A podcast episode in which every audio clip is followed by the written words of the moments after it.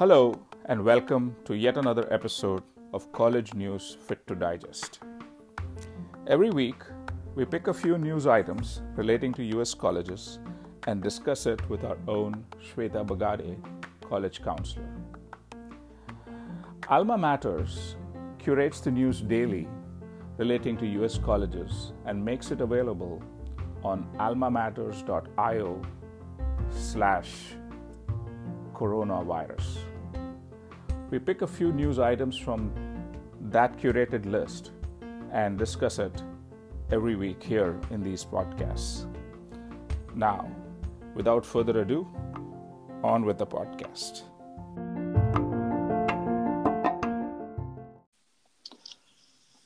Hey Shweta, Hello, Venkat. How are you today? I'm doing well. I'm doing well. Um, last news podcast for the year, so certainly gone by really fast. Definitely. Uh, so um, I think there are three topics for the end of the year here. Um, I think the first one that is sort of interesting is um, what are the pros and cons of going in as an undeclared major while applying for your undergraduate program? Um, seems to be some discussion about it. Any thoughts and points of view? Um, yeah, I, I, I have two. I'm, I'm on both sides of this um, undeclared major.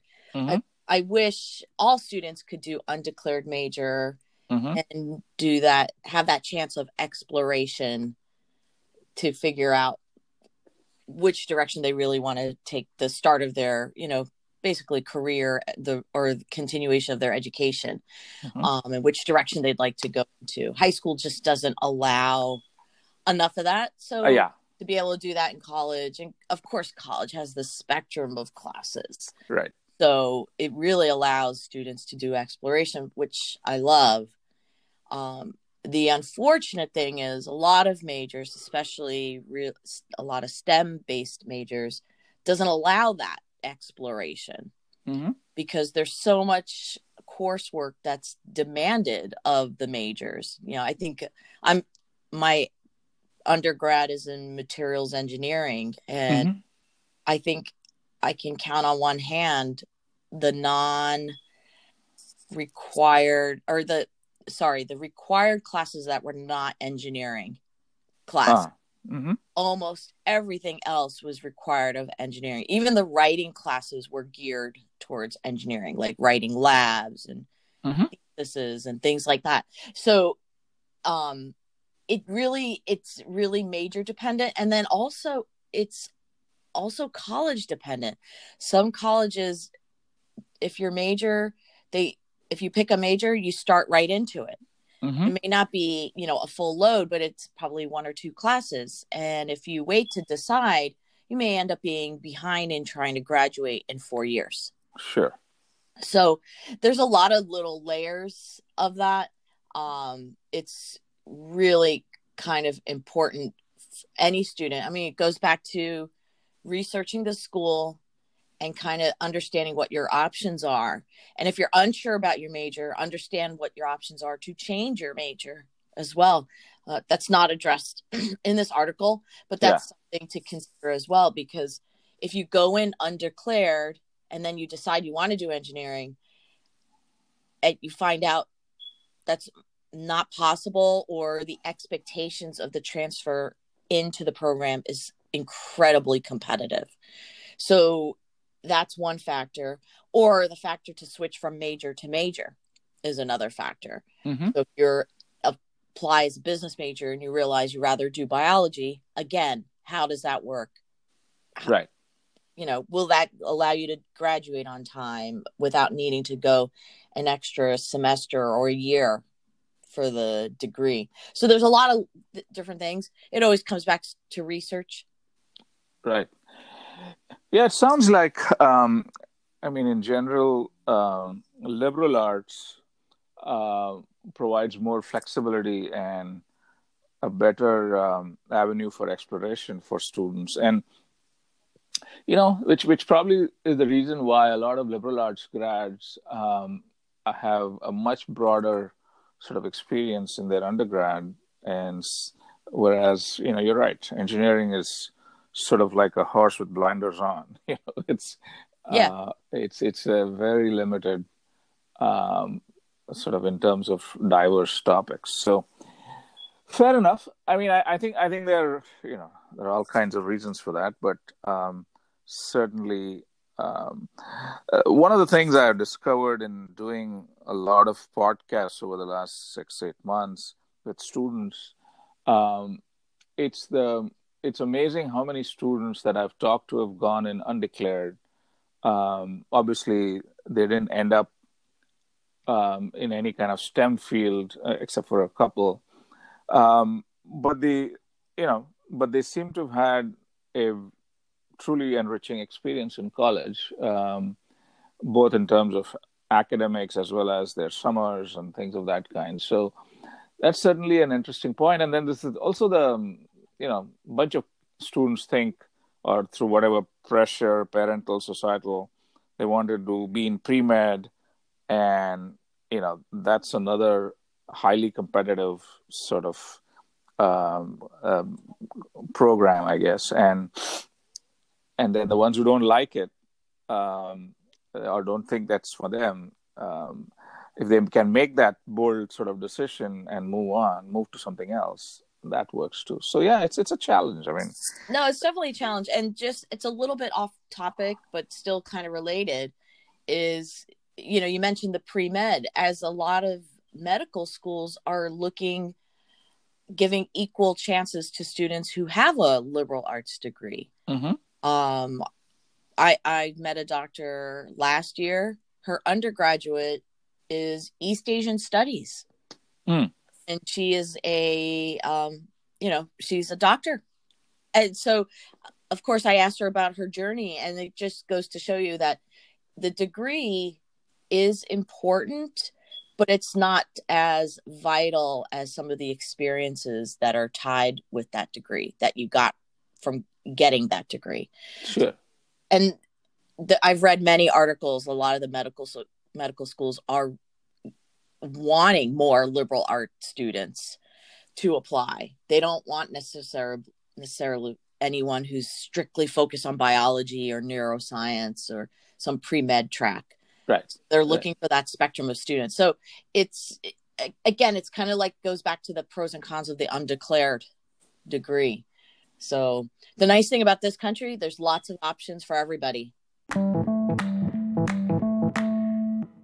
The um, next topic I thought uh, is, you know, in this year when everyone keeps talking about international students uh, enrollment dropping off uh, significantly, um, there was a list of countries that send the most students to our uh, college programs. So, um, do you want to kind of quickly just review that?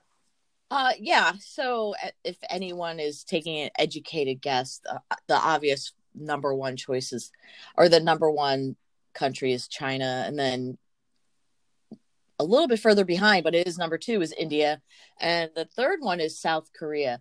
If you look at the list, it is mainly Asian countries mm-hmm. outside of uh, Canada, Brazil, and Mexico. And I find this list interesting because um, in the top 10, I thought there might be one or two European countries.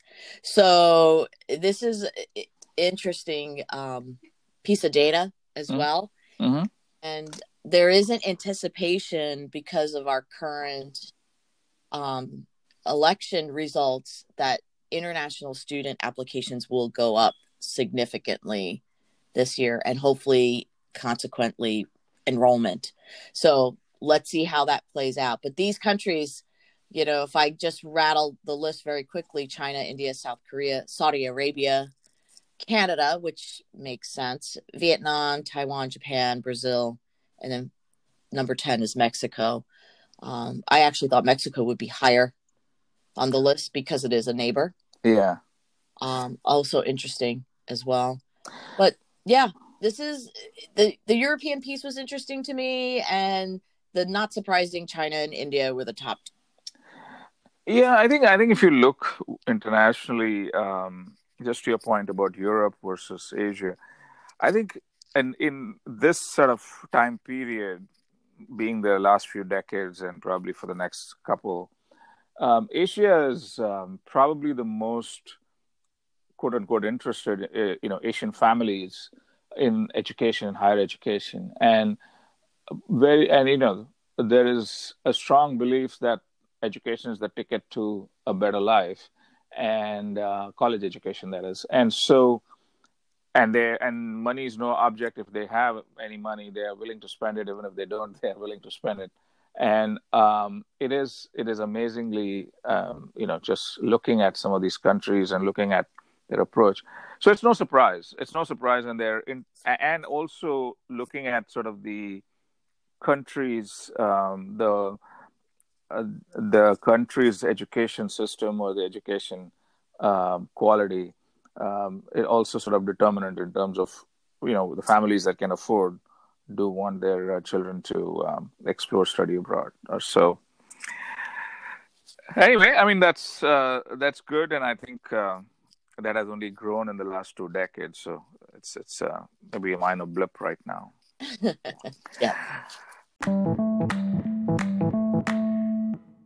last um, topic is at least I found this quite counterintuitive. Um, that you know, I saw a thing that said that Dartmouth had the largest pool of early applicants. I read somewhere else about Harvard in a similar kind of situation.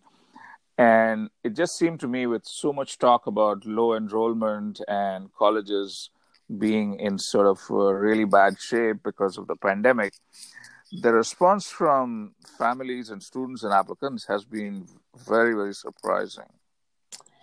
Yeah, this article is uh, Dartmouth, you know, states that they have a 29% increase of applicants in their early decision pool, which is incredible.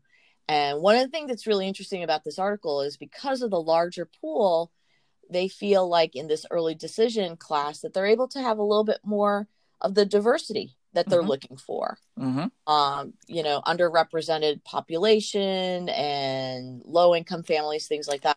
So I I find that very promising because that's one of the complaints about schools that are ultra selective, like schools mm-hmm. similar to Dartmouth, is that they're really not drawing, they're not bringing the attention to the students who could really thrive there um, just because they're just not able to kind of do the outreach. But with everything virtual, and the university is doing such a great job of like trying to get as much information online as possible with virtual tours and webinars and um, YouTube videos and things like that that are making the schools much more accessible.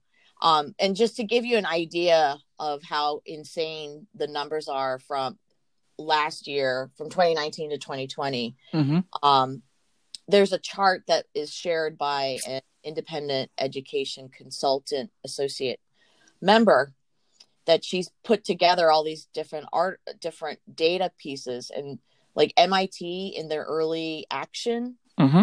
52% wow harvard in their restricted early action 57% and these are numbers that are absolutely insane. I would have expected something more like what Northeastern and Notre, Notre Dame, and they're the lower ones, the five, 6% mm-hmm. increase. I would have expected that, but these n- numbers up here are astronomical. Um, it's, you know, they're, they're relating it to the test optional piece. They're relating some of it to the fact that Princeton eliminated their early action program and only doing regular decision. Mm-hmm. Mm-hmm. Those students are now applying to other places. Um, again and then the outreach piece to be able to really go after students who may not take uh, you know, applying to you know yale seriously. Sure. Sure. Um year i know it is and uh i wonder wonder if there's something more afoot the you know the thinking so yeah, we'll we'll learn more. But um, yeah, it's been an interesting year to say it mildly or put it mildly. Um, but uh, thank you so much for um, sticking with this all through the year. And uh, it's been a pleasure every week to do this. And I hope you have a great holiday and a happy new year. And we'll catch up again in January. Definitely. Thank you so much. It has been a lot of fun doing this. And I'm definitely looking forward to some holiday time. yeah. I okay. hope you have a wonderful holiday as well. Be safe. Thank you. You too. And I'll talk to you soon. Take care. Yep. Bye.